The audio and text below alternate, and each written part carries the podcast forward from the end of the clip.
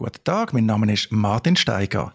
In der heutigen Datenschutzplauderei freue ich mich, einen Wiederholungsgast zu haben. Der heutige Spezialgast ist der Matthias Schüssler, bekannter Tech-Journalist. Ich habe den Matthias eingeladen, weil er kürzlich im Tagesanzeiger einen Artikel geschrieben hat, Google führt die passwortlose Anmeldung ein. Jetzt haben ja der Andreas Vogt und ich gerade kürzlich auch über das Thema von der passwortlosen Zukunft geredet. Und so wie ich den Matthias Schüssler kenne, kann er da sicher noch mehr Tiefe gehen, als der Andreas und ich das können. Herzlich willkommen, Matthias. Sali Martin. Matthias, was hat Google genau gemacht? Eben Titel Google führt die passwortlose Anmeldung ein. Die Idee ist ja nicht neu und die Erkenntnis glaube ich, die können wir alle teilen, dass mit diesen Passwörtern hat es ein bisschen Überhand genommen in den letzten Jahren. Man braucht immer mehr von denen. Es ist immer schwieriger, die sicher zu behalten für jeden Dienst im Web, auch wirklich ein eigenes Passwort zu brauchen und die nicht zu recyceln und damit äh, natürlich schon mal eine riesen Angriffsfläche zu bieten für Leute, die einem hacken wollen. Also das ist ein notwendiges Übel oder dann haben sich vielleicht die Tech-Konzerne gefragt, ist es wirklich notwendig oder gäbe es nicht eine bessere Alternative zu diesen Passwörtern? Und da ist die Idee, dass man ein System einführt, wo die Passwörter man die nicht mehr als Nutzer muss verwalten, sondern die selber auf dem Gerät drauf sind, so dass man selber gar nicht weiß, was eigentlich mein Passwort ist für, was weiß ich was, für meinen Microsoft Windows Account oder für meinen Google Account. Weil dann kann ich nicht vergessen, dann kann ich nicht irgendeinem Falschen sagen, irgendeinem Fischer oder einem Cyberkriminellen, sondern dann ist wirklich klar, dass äh, der an einem sicheren Ort ist, wo er nur schwer kann in falsche Hände geraten. Und das Problem ist natürlich, dass die auf diesen Geräten dann die Information sicher muss äh, gespeichert sein. Und da kommt uns die technische Entwicklung entgegen, dass ja immer mehr von diesen Geräten uns erlauben äh, oder die Möglichkeit haben, uns zu authentifizieren und wirklich sicherzustellen, dass der, wo das Gerät besitzt, jetzt auch gerade bedient. Und so kann man sagen, jawohl, wenn ich kann feststellen, dass der Martin Steiger sein iPhone benutzt, dann kann ich auch den Passkey, so heißen die Dinger, wo dann als Ersatz vom Passwort gebraucht werden, rausgegeben werden an eine Webseite, wo dann sagt, jawohl, das ist der Martin Steiger, ich darf dem seine E-Mails zeigen, ich darf dem seine Dateien Zugriff darauf geben, die er gespeichert hat bei Google oder wo auch immer. Und das geht sehr elegant, sehr schnell und man denkt eigentlich, wunderbar, das ist die Lösung und ich freue mich darauf, nie mehr einen Passwortmanager zu brauchen nicht einen Passwortmanager brauchen, aber wenn letztlich die Passkeys auf dem Smartphone liegen, dann ist es natürlich umso wichtiger, dass man das Smartphone schützt.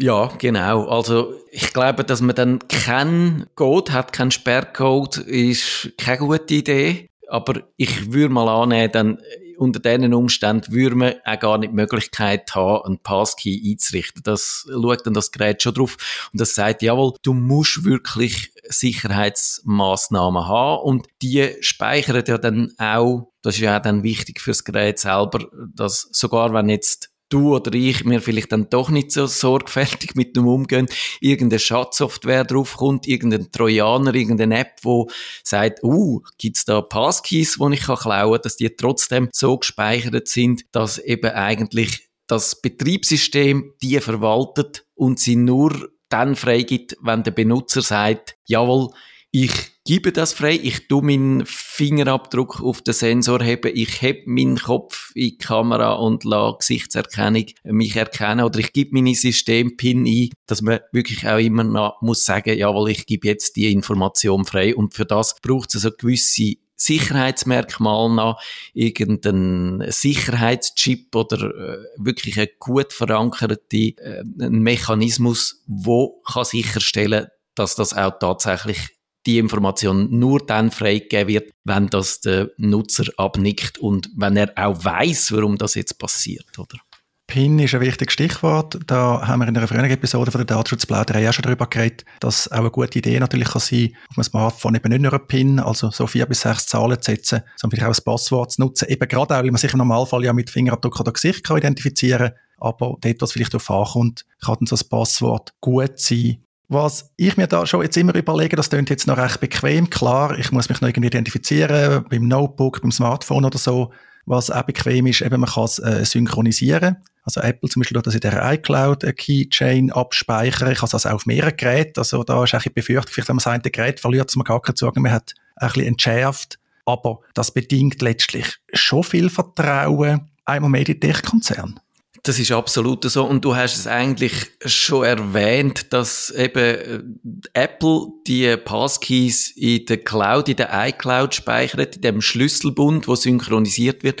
Das ist etwas, wo ich zum Beispiel jetzt schon mal ein Fragezeichen würde machen, weil eigentlich lebt ja die Sicherheit genau davon, dass das nur auf dem Gerät drauf ist. Aber sobald es in dieser iCloud innen ist, wird für mein Verständnis, und ich muss jetzt sagen, ich bin kein Experte, ich habe das nicht selber implementiert, aber so wie ich es verstehe, schwächt das eigentlich die Sicherheit wieder, weil wenn jemand dann in mein iCloud-Konto eindringt, dann kann er auch die Passkeys klauen und dann kann er damit anstellen, was er will. Und darum frage ich mich, ob es nicht eigentlich schlauer wäre, wenn man die Passkeys von Haus aus nicht würde synchronisieren, sondern wirklich nur auf, einem, auf dem Gerät lassen und dort möglichst an einem Ort speichert, wo vielleicht noch speziell trennt ist, also in einem speziell sicheren Bereich, wo auch dann so eine Schatzsoftware nicht dran ankommt. Und darum eben, also bei dieser Synchronisation würde ich schon mal ein Fragezeichen machen. Und soviel ich weiß, ich habe jetzt da die Hand nicht dafür ins, äh, ins Feuer legen. Aber Windows mit Hello macht das nicht. Ich glaube, bislang eben Windows kann man das auch machen mit dem Hello, mit der Authentifizierungsmethode via Fingerabdruck, Gesichtserkennung oder PIN oder auch mit einem YubiKey, also mit einer speziellen Hardware, die ist da dran angekoppelt. Aber wenn man die braucht, landet die Keys nicht in der Wolke, sondern bleiben auf dem Gerät drauf. Und so ist es mir ehrlich gesagt auch ein bisschen wöhler. Vielleicht ist es halt auch wie üblich bei der Sicherheit so eine Abwägung zwischen Nutzen und Komfort. Apple schreibt übrigens, der private Schlüssel darf nie Gerät verlassen. Man könnte so auch nicht zu einem Opfer von einem Datenleck auf Websites oder Apps werden, aber das ist ein bisschen ambivalent. Also müssen wir sich noch genauer anschauen, was sie genau machen. Wir haben da so ein Beispiel von Public Key Kryptographie, also mit dem Schlüsselpaar.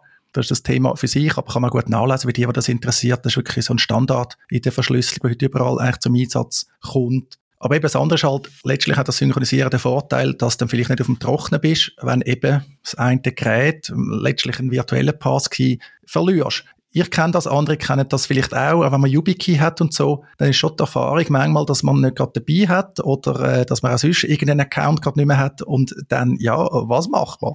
Genau, das ist natürlich das Dilemma. Wenn es auf dem Gerät drauf sind, dann ist das auf dem Gerät sehr komfortabel und sehr sicher denke ich mal.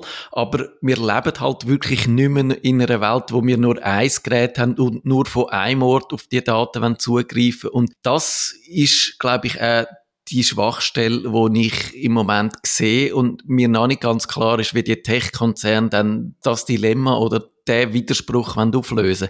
Jetzt bei Google, glaube ich, sieht man gut, wie das im Moment läuft da hat ja eigentlich niemand ein Konto, wo nur über einen Passkey zugänglich ist. Das geht meines Wissens. Ich habe es mal probiert, kann ich jetzt eigentlich, wenn ich ein neues Konto würde einrichten, könnte ich sagen, jawohl, ich mache das mit Passkey und ich tue kein E-Mail hinterlegen und kein, kein klassisches Passwort habe ich nicht angebracht. Also bis jetzt hat man ja immer noch die Rückfallebene und kann sagen, okay, komfortablerweise ist es dann, wenn ich einfach nur meinen Fingerabdruck muss auf mein Notebook haben und dann werde ich eingeloggt aber wenn das nicht möglich ist, kann ich immer noch in meinem Passwortmanager dann nachschauen, wie eigentlich mein Google-Passwort war und das brauchen.